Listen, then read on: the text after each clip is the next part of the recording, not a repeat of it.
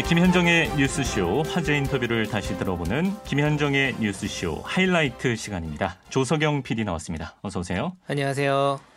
아무래도 오늘은 국민의힘 얘기를 처음에 안 할 수가 없을 것 같습니다. 네, 해가 바뀌었지만 새해에도 국민의힘이 화두입니다. 그렇습니다.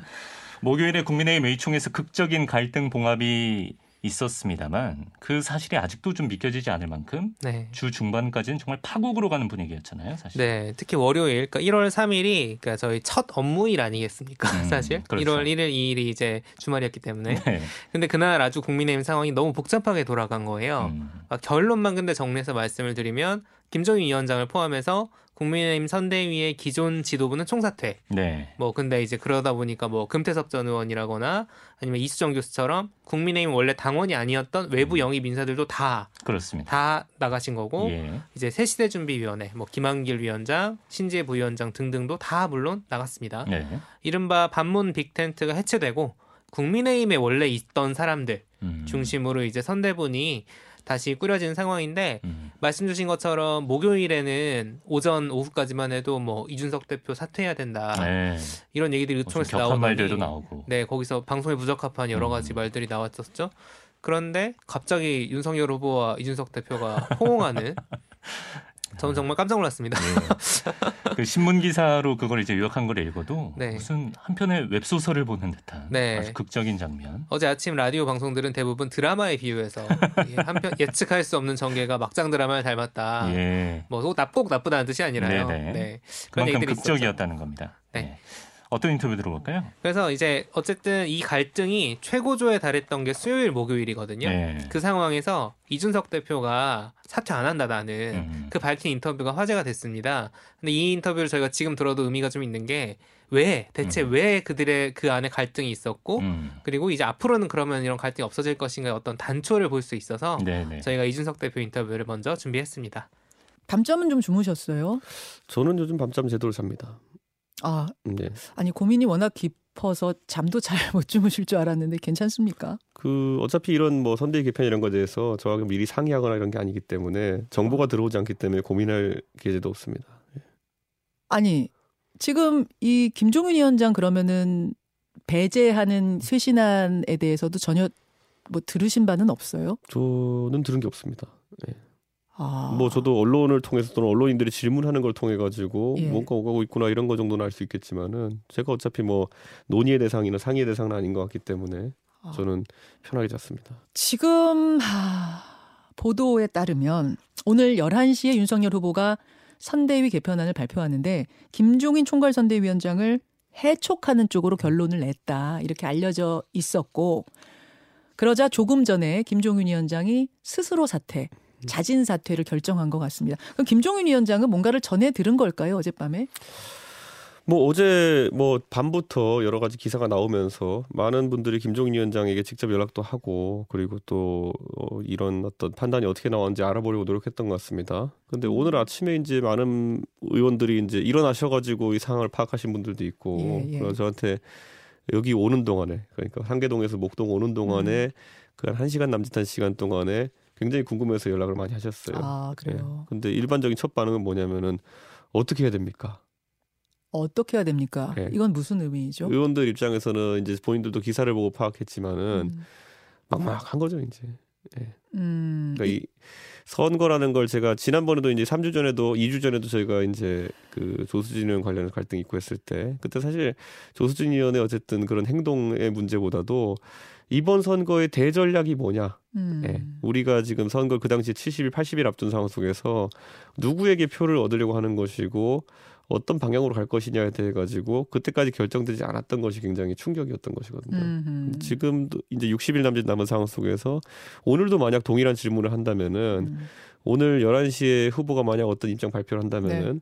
그것이 바로 서지 않으면은 제 생각에는 계속 혼란스러울 겁니다. 아. 그러니까 선거 전략, 그러니까 원래는 이런 거거든요. 대전략을 먼저 짜고 네. 그에 따라서 어떤 인사들과 같이 함께 할 것인 것을 어 정하고 그 다음에 선대위를 구성하는 게 원칙인데 지금까지 보면은 그 후보가 선출된 이후에 영입했던 여러 인사들이나 이런 것들을 봤을 때는 거꾸로 대전략이 먼저 유추하기 어렵거든요. 저는 그 컨셉이라는 게 예를 들어 신지혜 위원장을 통해 가지고 20대 여성의 표를 얻으려고 했다라는 모 선대위 관계자의 증언이 있었는데 김한길 뭐 예. 위원장 말씀이죠? 뭔가 원인과 진단과 해법과 전부 다 제가 봤을 땐 20대 여성들이 봤을 때도 이게 뭐지 이랬을 거거든요. 어. 네. 저는 지금도 그러니까 원인이 무엇이고 그래서 진단이 뭐며 처방이 뭔지에 대해 가지고 논리적인 귀결이 나오지 않으면 아마 많은 사람들이 좀 의아해할 겁니다. 김종인 위원장을 배제하는 그 자체에 대해서는 어떻게 보세요?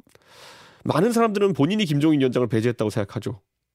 음, 네, 네. 나중에 보통 예전에 김종인 위원장이 뭐 박근혜 대통령하고도 일했고 음. 예전에 그 문재인 대통령하고도 일했고 그 다음에도 여러 가지 일을 했지만은 많은 분들은 김종인 위원장을 본인이 어 좀 센 표현으로는 끊어냈다고까지 생각하겠죠. 아, 과거에 선거에서 네. 보면 그렇죠. 근데 결과적으로 그분들이 잘 되지는 않았던 것 같습니다. 그러니까 저는 어... 김종인 위원장의 거취 문제는 본인께서 오늘 자진 사퇴 의사를 밝히셨지만은 김종인 위원장의 의사가 중요하지 그분을 모시려는 분들은 상당히 낮은 자세로 가는 게 맞거든요. 아. 네. 그 때문에 저는 뭐 형식을 해촉으로 하는지 자진 사퇴하는지 그 중요한 게 아니라 그분의 조력을 받느냐 아니냐 받을 준비가 되어 있냐 안 됐냐 그게 중요한 건데 오늘 좀 우려가 됩니다. 자, 근데 윤석열 후보 측 이, 이야기 들려오는 걸 종합해 보면 이렇습니다. 우선 그제 김종윤 위원장이 전면 쇄신한 발표를 하면서 윤 후보와는 최종 합의가 없었다. 그리고 후보는 연기만 잘해달라고 한 그 의 총장에서의 표현 이 두 가지가 윤 후보의 감정을 엄청 상하게 했다. 리더십에 타격을 줬다. 이런 거거든요. 이, 이분들은 좀 익명 인터뷰 이제 그만하시고요. 그 국민들이 다 알고 있거든요. 예를 들어서 예전에 그러면은 입당할 때 당 대표 패싱한 거는 괜찮고 음. 지금 이제 총괄 선대위원장이 선대위 개편에서 전권을 가지고 뭔가 하는 데 있어 가지고 상의가 부족했다고 이렇게 할 것 같으면은 지금 결론 그거 아닙니까? 왜 패싱 당했냐 이거 아닙니까? 어, 패싱이죠. 그죠. 윤 후보 패싱, 후보 패싱. 그러니까 그때 그러면은 입당하는 당원이 당 대표 패싱하는 건 괜찮고. 어. 네, 지금 와가지고는 또 후보가 패싱되었다고 기분 나빠하는 거면은 또 그리고 예전에 조수진 의원이 또 당 대표 말을 듣지 않고 내 마음대로 하겠다 그랬을 때는 이것이 민주주의다 했잖아요. 음. 그러니까 한 가지 장단에 춤을 춰야 되는데 예? 그렇게 따지면 조수진은 얼마나 큰 사고를 친 겁니까? 당 대표의 또 그리고 상임선대위원장 지시를 받지 않고 그렇게 했던 그때는 누가 입번 컷이라도 했나요? 또 하나는 그러니까 김종인 위원장과의 결별의 이유가 된 또 하나는 김종인 위원장이 오신 지 한 달이 됐는데 그동안 지지율이 하락하기만 했지 별 성과를 내지 못했다. 이분이 안 계시더라도 별 큰 타격은 없지 않겠느냐 이런 판단도 있었다는 거예요. 뭐 그거는 제가 따로 평가하지 않아도 지금 라디오를 듣고 계신 분들이 지지율 하락의 원인이 김종인 위원장에 있었는지는 판단이 가능할 것이라 봅니다. 어. 네, 그렇기 때문에 뭐 그런데 그렇다고 해도요. 저는 어디 있었다고 보세요? 저는 뭐 여러 가지 어, 논란에 대처하지 못한 부분이 컸다 이렇게 보는데 그렇다 해도 저는 선거라는 중차대한 상황 속에서 어, 후보가 다소간의 실수가 있었다 하더라도 선대위가 책임지는 건 맞다 저는 그렇게 생각합니다. 음. 그리고 저는 그런 식의 인식에 동조하고 제가 그렇기 때문에 이미 저는 2주 전에 3주 전에 제가 선대위에서 제 역할이 없는 것 진짜 물러나겠다 음. 이랬던 것이거든요. 아니 그러면 이준석이 선대위에서 물러났으면은 선대위 잘하면 되는 거지. 음. 지난 2주 3주 동안에 많은 분들이 언론을 통해 보셨겠지만은 선거 대책위원회가 아니라 이준석 대책위원회였어요. 아하. 예. 그러니까 이준석이 있을 때는 뭐 패싱하고 이준석이 없으면은 왜 나갔냐 그러면서 돌아오라 그러고 아하. 당장 돌아오지 않으면 사퇴야 뭐, 뭐 퇴진 운동 하겠다 그러고 예? 그러니까 제가 이렇게 말씀드린 게 저도 앉아가지고 보면은 어느 장단에 춤을 춰야 될지 모르겠습니다. 네, 이준석 대표와의 수요일에 있었던 인터뷰 들어봤습니다. 직접 정리해 주시죠. 왜 갈등의 단초가 뭐 때문에 생겼는지. 네, 일단 기본적으로는 여러 차례 이제 이준석 대표도 공개적으로 밝혔듯이 선거 전략에 대한 기본적인 차이가 있었던 거죠. 네. 뭐 반문 빅텐트론 그러니까 소위 문재인 빼고 다 모여 음. 이런 식으로 이제 예를 들어 과거의 민주당 대표 출신이었던 김한길 전 위원장이라든가 이런 분들도 모셨고 그리고 이제 뭐 금태섭 전 의원이라든가 그리고 이제 막 여러 연재 영입이 되는 과정에서 뭐 이수정 교수님이나 음. 신지혜 전 대표 같은 경우에는 약간의 어떤 불협화음이 있었던 거죠. 예. 당의 노선과 맞지 않는다. 그리고 그 당의 노선과 맞지 않는다 함은 이준석 대표가 주장했던 세대포 이론. 네. 2030의 지지율과 6070의 지지율을 합쳐서 민주당에게 이겨야 된다. 음. 그 노선에서 시작됐다고 다들 보는데 네. 그 실제로 이제 그런 얘기도 했고요. 그런데 이제 과연 그 갈등이 이렇게까지 치다른 것이 정말 그 전략 차이 때문만이었을까? 음. 그 부분은 이제 이건 이준석 대표의 인터뷰라기보다는 다른 여러 이제 평론가들이나 여의도에 계신 분들 분석을 들어보면 네. 캐릭터 문제가 있는 거죠. 음. 그러니까 김종인 위원장도 그립이 강한 사람이고 예. 윤석열 후보도 소위 말하는 이제 검찰총장 출신의 음. 어떤 리더 기질이 강한 음. 사람이고 이준석 대표는 절대로 숙이고 들어가지 않는 그렇죠. 이제 그런 부분들이 겹쳐서 이런 갈등이 있었던 아, 것이고 숙이는 역할이 아무도 없네요. 아무도 없습니다. 예. 그러다 보니까 이제 뭐 김기현 원내대표처럼 정치 오래 하신 분들이 좀 중재를 하기도 했지만 예. 갈등이 있었던 것이고 음. 그러면 이제 과연 앞으로는 없을 것이냐 네네. 이 부분이 핵심인 것 같은데 네. 그러니까 이래, 보세요? 그 이른바 윤핵관이라고 하잖아요. 윤석열 핵심 관계자. 예. 이 분들이 이제 뭐 상징성 있는 분들이 사퇴를 했죠. 뭐 예를 들어서 권성동 음. 사무, 전 사무총장이나 윤한홍 의원 같은 분들이 사퇴를 하셨는데 그럼에도 불구하고 이준석 대표가 그 갈등의 한복판에서 무슨 얘기를 계속 했었냐면 네.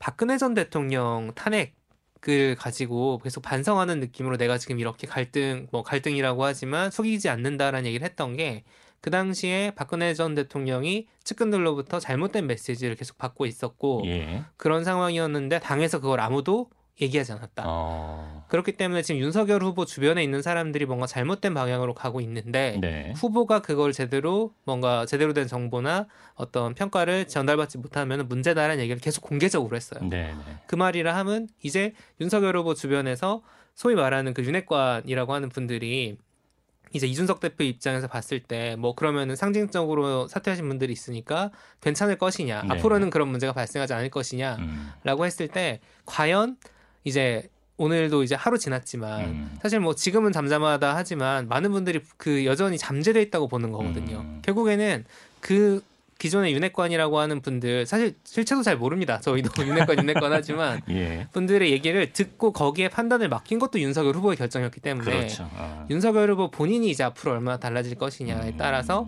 이제 국민의힘에서 물론 이준석 대표는 내가 한 번 더 도망가면 사퇴하겠다라는 음. 얘기를 했지만 그런 사태가 과연 벌어지지 않을 것인가 음. 그건 아직 확실하게 말할 수는 없는 것 같아요. 이번 주에 두 사람이 포옹을 하면서 환하게 웃었지만 사실 울산에서도 그런 장면은 그쵸. 있었죠. 그리고 네. 18일 만에 이제 이 이준석 대표가 상임 선대에서 네. 사퇴하고 그래서 그렇죠. 갈등의 불씨는 아직 남아 있을 수 있다. 아, 이렇게 보고 계십니다. 자, 윤석열 후보는 좀 지지율이 빠지던 상황이었고 어, 그 상황에서 누가 그 빠진 표 예, 반사 이익을 누리느냐 그것도 관심거리였는데 사실 더불어민주당 이재명 후보의 지지율이 올라간다기보다는 부동층이 그만큼 늘어나고 네. 제3지대 후보, 특히 안철수 후보의 약진이 두드러지고 있습니다. 네.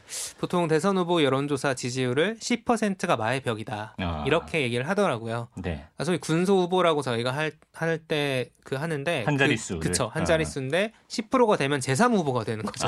아, 예. 공룰인가요? 그, 그렇죠. 예. 그러다 보니 근데 이제 안철수 후보 지지율이 최근에 그 10%를 넘긴 조사가 여러 개 나왔습니다. 예. 네. 심지어 이제 이번 주 나온 조사 중에는 야권 후보 단일화를 한다면 윤 후보보다 조사. 그렇죠. 어. 윤 후보보다 안 후보가 더 적합하다라는 결과도 여러 군데서 나왔습니다. 예. 안철수 후보 측에서 이제 이런 상황들을 어떻게 보고 있을지 좀 인터뷰로 만나봐야겠다 싶었는데 음. 저희가 이제 월요일에 그 권은희 국민의당 원내대표 인터뷰를 했거든요. 네. 그런데 사실 그 내용 자체가 그 일주일간의 메시지가 거의 변하지 않았어요. 예. 그래가지고 그 인터뷰를 한번 일단 들어보시겠습니다. 그렇죠. 상승세의 원인을 어떻게 파악하십니까? 캠프에서는? 뭐 캠프 에서 따로 분석을 하지 않아도 모두가 알 수 있듯이 더불어민주당과 국민의힘 이 정치 세력이 만들어 놓은 난장판을 국민의힘으로 상식을 회복시키고 있다라고 보고 있습니다. 이렇게 안 후보 지지율이 뛰면서 양당에서 모두 러브콜이 나오고 있습니다. 우리랑 네, 손잡자. 예. 예. 어떻게 생각하세요? 어, 먼저 더불어민주당 송영길 대표가 언론을 통해서 적극적으로 이야기를 하고 있는데요. 음.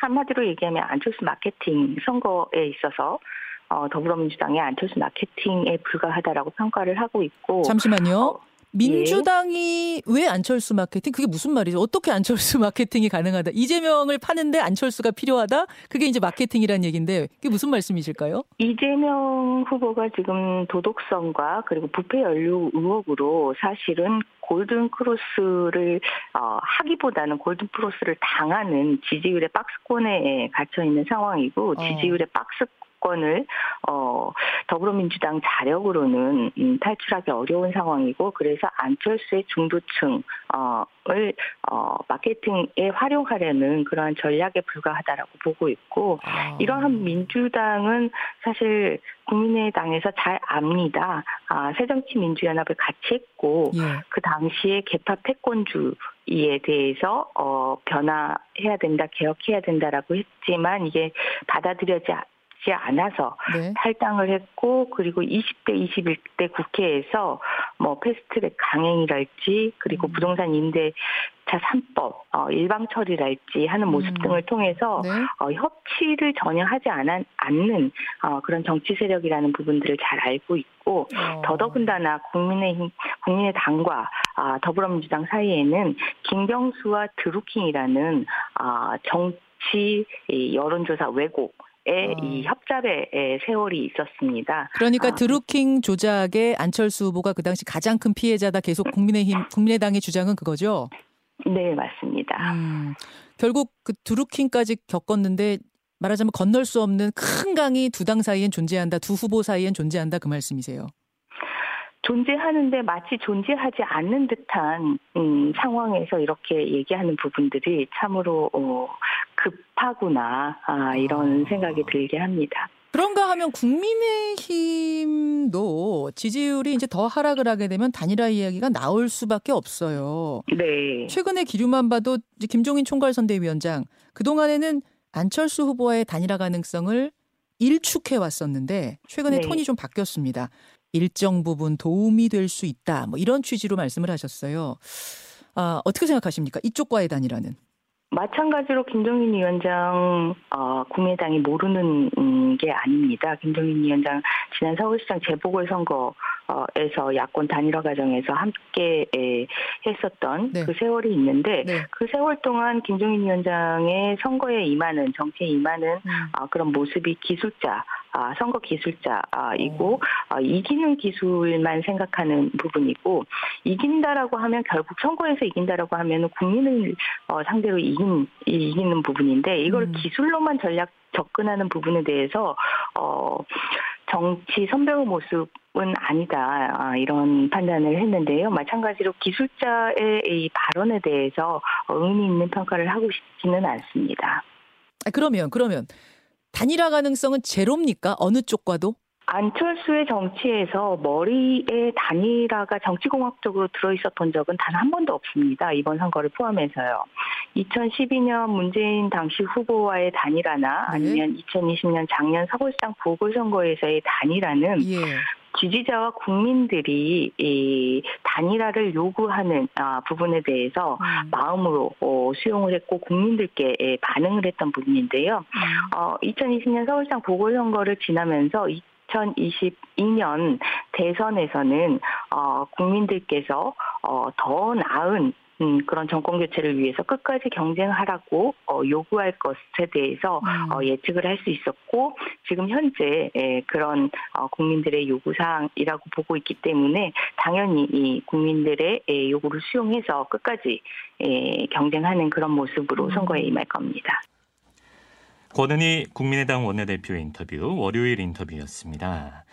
사실 분위기나 여론조사를 놓고 보면 아무리 뭐 안철수 후보가 치고 올라간다고 해도 어, 국민의당 입장에서도 단일화 카드를 꺼내지 않으면 이재명 후보에게 질 가능성이 제법 높아 보이는 그렇습니다. 상황 아니겠습니까? 다자구도로는 사실 어, 무조건 음. 이재명 후보가 되는 거고요. 만약에 그새 새 후보가 다 그 출마한 네. 상황에서 이번 주에 대, 선을 했다면, 예. 그런데 이제 양자 대결을 했을 경우에는 안철수 후보가 단일화를 하면은 뭐 뭔가 더 이길 수 있다라는 음. 어떤 그런 관측들도 있었던 거죠. 네네. 네. 관측들이 있었으나 저희가 방금 전에 얘기했듯이 음. 이제 국민의힘에서 이 갈등이 수습이 되는 상황에서 과연 윤석열 후보가 그동안 안철수 후보에게 넘어갔던 지지율을 얼마나 빨리 음. 얼마나 빨리 흡수하느냐 네. 이 속도가 상당히 느리면 네. 사실 정말로 본인의 리스크가 있다는 것이거든요. 지금 추세라는 게 있는데 네. 그걸 뒤집기에는 시간이 좀 없어 보이는데. 그리고 이제 이슈를 예. 전환을 시켜야 되는 상황이고 예. 저희가 이제 사실 이번 주에 저랑 이강민 아나운서가 앉아서 이렇게 얘기를 하고 있지만 민주당은 이슈가 거의 없었어요. 음, 왜냐면 국민의힘이 워낙 음. 막장 드라마였기 때문에 네. 다들 거기에 집중하고 있었어요. 탈모 공약 전도. 네 맞습니다. 예. 그거는 또 이제 약간 소소하게 또 그렇죠. 행복한 네. 그런 얘기들이었는데. 어. 그러다 보니까 지금 국민의 입장에서는 국면을 전환할 수 있는 카드. 자, 우리는 이미 한번 포옹을 했어. 음. 그런데 그 뜨거운 포옹이라는 어떤 그 대결합의 에너지가 울산 때 저희가 이미 한번 봤던 그림이란 네, 말이죠. 네. 그리고 앞으로 과연 그럼 두 달, 이제 딱 두 달 남지 않았습니까? 음. 두달 남은 상황에서 국민의힘이 과연 이 분위기를 반전시킬 수 있는 카드가 있을 것인가. 음. 근데 그 카드가 만약에 있다면, 네. 있다면 사실 안철수 후보의 어떤 그 밀어주는 힘이라는 건 좀 줄어들 수밖에 없는데, 음. 없다면 단일 압박이 커지는 거죠. 네. 단일화 생각이 없다는 거는 언제까지 믿어야 될까요? 2월. 모두가 2월. 예. 안철수의 아, 시간은 2월이다. 2월에 나오는 말이 진짜다. 그렇습니다. 아, 알겠습니다. 네. 자, 그리고 앞서 색다른 시선 코너에서도 살펴봤습니다만 이번 주에 안타까운 산재 소식이 있었습니다. 한전 하청업체 노동자가 고압전선 작업 중에 목숨을 잃는 끔찍한 사고. 아, 이번에도 역시 안전 수칙이 제대로 지켜지지 않은 거고요. 네, 보통 이런 산재 사고, 특히 이제 하청업체 노동자들이 사고를 당한 경우에는 반복적으로 나오는 거죠. 안전 수칙은 지켜졌는가? 뭐 색다른 시선 코너에 설명해 주셨다고 하니까 이제 제가 사건 개요를 말씀드리진 않겠지만 예. 지금도 이게 11월에 작년 11월에 발생한 사건인데 사고인데 음. 어, 원청인 한국전력이나 하청업체에서도 아무도 책임지는 사람이 없다고 하잖아요. 네. 그러다 보니까 이게 참 정말 마음 아픈 일이에요. 사실 유족분들이 인터뷰에 응하신다는 건 음. 정말 가슴이 찢어지는 일이거든요. 그럼요. 예. 그럼에도 불구하고 지금 뭐 마음이 아픈 상황이지만 좀 더 이 사건을 알리시고자 어 이제 돌아가신 노동자 고 김다운 씨의 매형이 인터뷰에 음. 나섰습니다. 결혼을 앞두고 심지어 상견례 날짜까지 잡혀 있는 상태에서 사고가 난 거네요. 아, 예, 맞습니다. 아마 코로나 상황이고 해서 네. 11월 중순 때 저희가 상견례를 잡고 빠른 봄에 결혼식 날짜를 잡자고 이렇게 예정을 하고 있었습니다. 예. 그런데 사고가 나고 네네. 19일 만에 이제 숨을 거뒀는데 뭐 네. 그 사이에 상견례고 뭐고 다 그렇게 된 거죠. 네, 맞습니다. 참 허망한 죽음. 좀 괴로우시겠지만 당시 상황으로 돌아가 보겠습니다. 네네. 아, 어떻게 사고가 난 거예요? 사고가 나서 감전이 돼서 머리에 불이 붙게 되고 이제 매달려 있는 상태였고요. 그 현장에서 이제 바로 구조를 할 수 없이 30분에 지체가 된 것은 거기에 작업에 네. 차량이 지원이 안 됐기 때문에 차량이 올 때까지 기다릴 수밖에 없었어요. 119 구급차도 아. 사고가 나고 빠른 시간 안에 도착을 했었는데 네. 구조대원이 손 쓸 수가 없었던 거죠. 10m 상공에 전기가 통한 상태로 머리에 불이 붙은 채로 매달려 있으니까요. 그래서 한전 그, 네. 그 전봇대를 이렇게 어 네. 사다리처럼 밟아 올라간 거예요. 김다운 씨는. 그, 네네. 그럼 어떤 다른 안전 장비, 사다리 차 같은 장비가 있어요. 활선차라 그러죠. 그 활선차가 있어야 마치 이제 비스듬하게 올라갈 수가 있는데 가서 도울 수가 있는데 그 차가 없었던 거군요. 네, 손 놓고 쳐다볼 수밖에 없었고요. 여기 119 구조대에서 한전 측에 이제 큰 근처에 있는 바가지 차량, 활선 차량을 좀 빨리 보내달라. 네. 그래서 차량이 처음에 한 15분 있다가 도착을 했었는데 이 활성 차량이 그 해당 높이까지 올라갈 수 없는 차량이라 더 높은 차량을 그 한전에서 요청을 해서 부르는 데까지 30분 정도가 시간이 소요가 됐다고 들었습니다. 자 그렇게 해서 이제 활선차가 네. 도착을 하고 바로 네. 병원으로 이송을 했는데 뭐 이 지체되는 동안 상황은 엄청나게 악화됐겠네요. 네, 뭐 처음에 이제 호흡도 불가능해서 기관 삭관을 해서 응급 처치를 통하여 이제 구급차로 이동하는 상태에서 아주대 닥터기가 가까운 여주 공설운동장이 준비가 돼 있으니 그쪽으로 와달라고 연락을 받았다고 하고요. 네네. 현재 네. 상황이. 그래서 헬기를 통해서 이제 아주대 병원으로 이송을 하게 됐습니다. 가족들은 바로 가신 겁니까? 저희가 최초 연락을 화성이나 아, 한전업 한전이나 하청업체에서 받은 게 아니고요. 네. 한 시간 후에 이 고인의 예전 전 직장 동료를 통해서 이 사고 소식을 들었습니다. 아니 그게 무슨 말입니까? 그, 어, 어 떻게된 거? 바로 가족에게 연락. 어처구니가 없는데요. 사고가 나고 저희가 5시에 최초 연락을 받았습니다. 저희 어머님이. 예. 어머니 연락을 받은 사람이 예전 다운이의 전 직장 동료한테 받았고요. 아... 이때까지 한전이나 하청업체에서는 저희 가족한테 연락조차가 없었습니다. 아, 그러면 그 직원이 신경 써서 전화하지 않았다면 끝내 뭐 하루가 지나도록 모를 수도 있었단 얘기네요. 네, 맞습니다. 그래서 전화를 받고 달려가셨어요, 네. 병원에. 네, 달려가서 코로나 상황이라 1인밖에 면회를 할 수 없다 그래서 누나가 올라갔습니다. 예, 다운 씨 누나가 예. 예, 올라가서 어 아, 여주에서 헬기로 음. 후송된 동생 이름을 찾았고요. 음. 그런데 아주대에서는 그런 사람이 없다고 무슨 소리 하냐고 처음에 답변을 받았어요. 왜요? 아, 한전이나 하청업체에서 그 저희 천안에 인적 정보나 그걸 아무것도 안 줘서 화상 상태가 너무 심각해서 60대 무명남으로 아. 분류가 돼 있었어요. 그리고 저희 가족들이 정말 한전과 하청업체 너무 화가 났던 부분이 사고 일부터였는데요. 네. 사고 일날 시간이 한참 지체돼서 온 직원들조차도 음. 현장 소장이라는 사람이 와서 하는 말이 저야 모르죠. 119가 알아서 했으니까 이런 답변을 하고 직원들, 부장, 이사 이런 사람들 모두 뭐에 눈에 씌었는지 짝대기만 올리면 되는데 왜 이렇게 된지 모르겠다는 말만 계속 되풀이를 했었어요. 사고일도. 그게 무슨 말이죠? 짝대기만 올리면 되는데 왜 이렇게 된지 모르겠다? 이게 왜 이렇게 사고가 났습니까? 도대체 어떻게 사고가 났길래 이 지경이 됐습니까?라고 저희 가족이 물었, 물었고요. 그 예, 당시에. 예, 예. 아 모르겠습니다. 그냥 두꺼비집 아시죠? 두꺼비집 그 커버 같은 거를 짝대기로만 올리면 되는데 눈에 뭐가 씌었나 보네요. 이런 답변을 하더라고요. 아, 아, 왜, 왜 이런 일, 그러니까 상식적으로 일어나지 않을 일이 왜 일어났는지 모르겠다. 혹시 다운 씨한테 무슨 실수가 있었던 게 아니냐 그런 거군요. 네네, 맞습니다. 그런 식으로 하나같이 똑같이 지금까지도 얘기를 하고 있고요. 하청업체는. 지금 사고가 발생한 이 회사에서 평소에 이, 이 고인이 어릴 때부터 초등학교 때부터 태권도 선수를 하다가 부상으로 꿈을 접었어요. 네네. 그래서 이런 어려운 일들 많이 하곤 했었는데 이런 자격증 약속을 받고 이 회사에 이직을 했고 음. 지금 이 관련 계통 현장 근로를 하고 있는 하청업체 근로자들이 나이가 상당히 많습니다, 다들. 아. 그래서 이 막내고 자격증이라는 부분을 볼모로 이 하청업체 지금 사고난 하청업체에서 위험하고 아무도 하기 싫어하고 음. 어려운 일을 항상 이 고인한테 시켰다고 저희 가족들이나 이제 약혼녀한테 음. 너무 힘들다. 예전 전 이직 전 직장에서는 이렇게까지는 안 했었는데 너무한다. 음. 이런 힘든 상황을 만날 때마다 얘기를 하긴 했었어요. 지금 말씀 한마디만 드려도 괜찮을까요? 예, 그러십시오. 저희가 마음이 아파서 고인의 한이라도 풀어주고 싶어서 저희가 청와대 청원을 미약하지만 음. 어제 올렸습니다. 예, 예.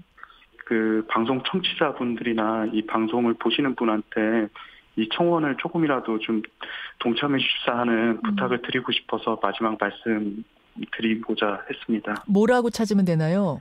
결혼을 앞둔 제 동생의 죽음으로 내몰은 한정과 하청업체의 강력한 처벌을 요청드립니다. 음. 라는 제목입니다. 네, 어, 안타까운 사고로 돌아가신 고 김다운 씨의 매형 되시는 분의 인터뷰였습니다. 이분께서 이제 나오신 목적을 인터뷰 말미에 말씀하신 게 기억이 나는데. 네. 어. 지금 청와대 국민청원이 진행 중이고요. 음. 저희가 사실 이렇게 청와대 국민청원을 방송에 소개한 일이 그렇게 많지 않습니다. 네. 많지 않고 왜냐하면 이제 갈등이 있는 사안이 있는 경우도 있고 하다 보니까 네. 많지 않은데 제작진의 가치 판단이 있었던 거죠. 네. 이 경우에는 사실 이 청원에 올리신 내용 자체가 뭐 누가 꼭 어떻게 해주지 음. 그렇다기보다는 이 사건의 어떤 사고를 좀 뭔가 법적으로 라든가 정치적으로라든가 좀 진지하게 다뤄져야 된다라는 네. 어떤 그런 마음이 좀 느껴졌기 때문에 음.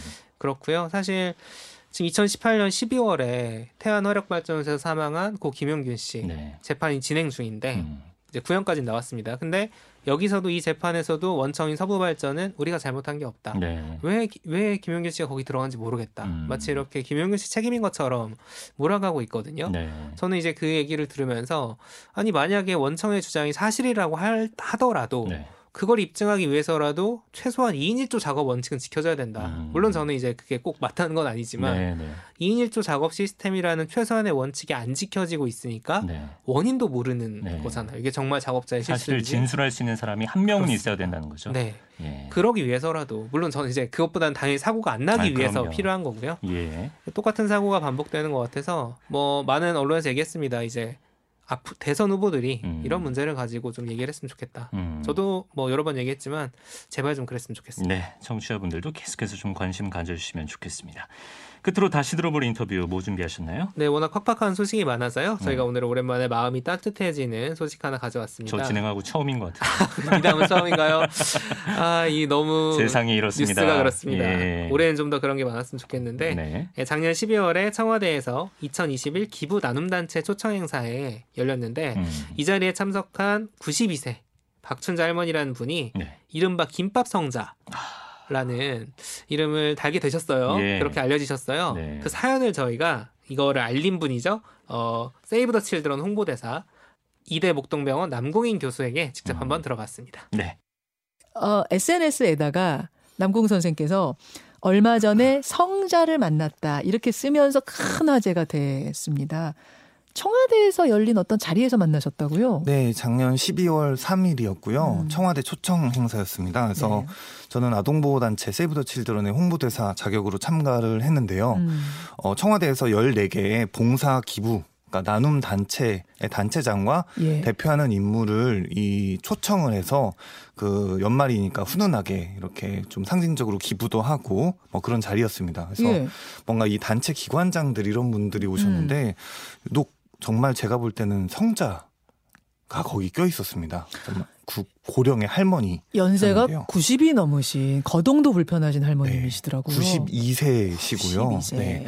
그 남한산성 앞에서 평생 김밥을 판 돈이랑 집과 땅을 판 돈 6억 5천을 넘게 전 재산을 기부한 사람으로 소개되고 있었습니다. 남한산성 앞에서 김밥 장사를 하셨으면 그렇게 해서 6억을 버셨다는 건 정말 쓸 거 안 쓰고 먹을 거 안 먹고 어떻게 모은 돈일 텐데 그 돈을 다 기부를 하셨어요. 게다가 뭐 기부뿐만 아니라 할머님의 뭐 생애 하나하나가 다 감동적이었다면서요. 이게 그냥 우리가 전 재산을 기부하면 그냥 금전적으로 돈을 많이 낸 분이구나 뭐 이렇게 생각할 수도 있는데 이분이 어렸을 때도 되게 가난하게 사셨고 음. 20살 이전에 결혼을 하셨는데 네. 아이를 못 낳는다는 이유로 이혼을 당하신 거예요. 그래서 아이고. 가족 없이 사시니까 음. 그때부터 발달 장애인 길에 버려진 발달 장애인을 40년 전부터 같이 수발을 하면서 어. 같이 집을 마련하면서 사신 거예요. 그래서 발달 장애인 한 명이요, 아니면 10명도 넘더라고요.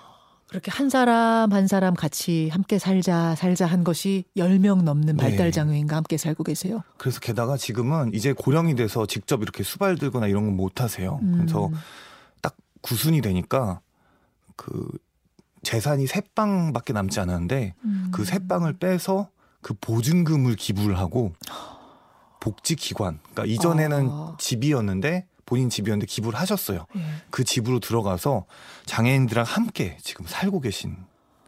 아, 방 보증금까지 빼서 세상에 기부를 하고 본인은 그 이제 아이 자식같이 지금 지내시는 거잖아요. 네, 그 정말 엄마라고 부른다고 그렇죠. 하시더라고요. 그 자식들과 함께 기관으로 들어가서 이제 살고 계시는 음. 참 보증금을 빼서 그냥 집을 기부할 수는 있지만 보증금을 기부하기는 정말 어려운 일이잖아요. 아니 심지어는 의인상으로 받은 그 상금도 또 기부하셨다면서요? 네, LG 의인상 9월에 예. 받으셨던데 그때 이 상금이 세서 5천만 원인데 당연히 이런 얘기가 나오는데 할머니가 마이크를 이제 잡으니까 네. 전혀 이제 그런 얘기가 아니라 갑자기 이런 개인 얘기를 하시기 시작한 거예요. 뭐라고 네. 하세요? 일단은 일제 강점기 때 태어나셨어요. 음. 근데 너무 가난했고 음. 너무 가난해서 배가 고파서 그 배가 고픈 게 너무 힘드셨다는 거예요. 아. 그래서 10살 때 경성역에 나와서 순사의 눈을 피해서 김밥을 파셨는데 음. 그 돈이 생기셨대요. 네, 그래서 네. 이제 이 돈으로 밥을 먹었더니 이게 너무 행복하고 너무 좋았는데 야 돈만 있으면 이 행복을 나눠줄 수 있구나. 음. 이 돈이 없는 사람에게 돈을 주면 나랑 똑같은 행복을 느끼게 하는 거구나. 음. 그래서 90까지 다 주셨다는 거예요. 일제 강점기에 순사눈 피해서 사 먹었던 그 김밥 한 줄의 행복. 네. 이런 행복을 남들도 느끼게 해야지 하는 생각을 한 번은 할 수 있는데 이렇게 평생을 못하는 그, 보통 야 돈이 더 있으면 좋겠다라고 범인은 생각을 하지. 그렇죠. 그 말을 들으니까 너무 숙연해지는 거예요. 거기 모든 아, 사람들이 진짜 안울 수 있는 사람이 거기 없었습니다. 이대 목동병원 남궁인 응급의학과 교수의 인터뷰였습니다. 아, 우리가 참 굵직굵직한 인사들 뉴스를 많이 다룹니다만 우리한테 정말 기쁨을 주는 맞아요. 뉴스는 이렇게 묵묵히 자기 일 열심히 하시는 서민분들이었습니다. 네. 그러니까 저희가 라디오 방송이지만 유튜브로 방송을 하고 있지 않습니까? 네. 그럼 보통 이제 정치 뉴스가 나올 때 확실히 청취자가 많기는 해요. 음. 실시간으로. 그런데 남궁인 교수가 나오셔가지고 이 얘기를 전할 때 네. 올라가더라고요. 어? 그리고 반응을 저희가 바로바로 바로 보지 않습니까? 예. 그런 것들이 좀 어떤 이런 따뜻한 이야기에 대한 수요가 좀 있지 발전. 않나 어. 예. 그 생각도 들었고요. 네. 제가 이제 인터뷰에서 되게 뭉클했던 거는 김밥 장사를 왜 시작하시게 됐을까? 음. 그 사연이 잠깐 소개가 됐는데 일제 강점기였던 어린 시절에 순사의 눈을 피해서 김밥을 한번 팔아보고 네. 돈을 벌어서 그 돈으로 밥을 먹었더니 내가 너무 행복하더라. 어. 근데 그거를 다른 사람들이 나눠주고 싶다는 음. 마음으로 이제 시작을 하셨다고 하시더라고요. 네. 그러니까 그 내가 느낀 따뜻한 마음을 다른 사람한테 좀 전하고 싶은 그리고 그 초심을 수십 년간 이어오셨네요. 그렇죠. 네. 왜냐하면 10살 때쯤이라고 하셨으니까 80년간 거의 음. 몸이 불편하셔서 이제 장사 그만두실 때까지 네. 하셨으니까요. 좀 저희도 그런 농기를 나눌 수 그러게요. 있는 예. 한 해가 됐으면 좋겠습니다. 그리고 이번에 그 접속자 또 반응으로도 나타났다고 하니까 자주 네. 좀 가급적 다뤄주세요. 아 저희 너무 하고 싶죠. 네, 알려줬으면 좋겠습니다. 한 주 수고 많았습니다. 뉴스쇼 하이라이트 조석영 PD와 함께했습니다. 고맙습니다. 감사합니다.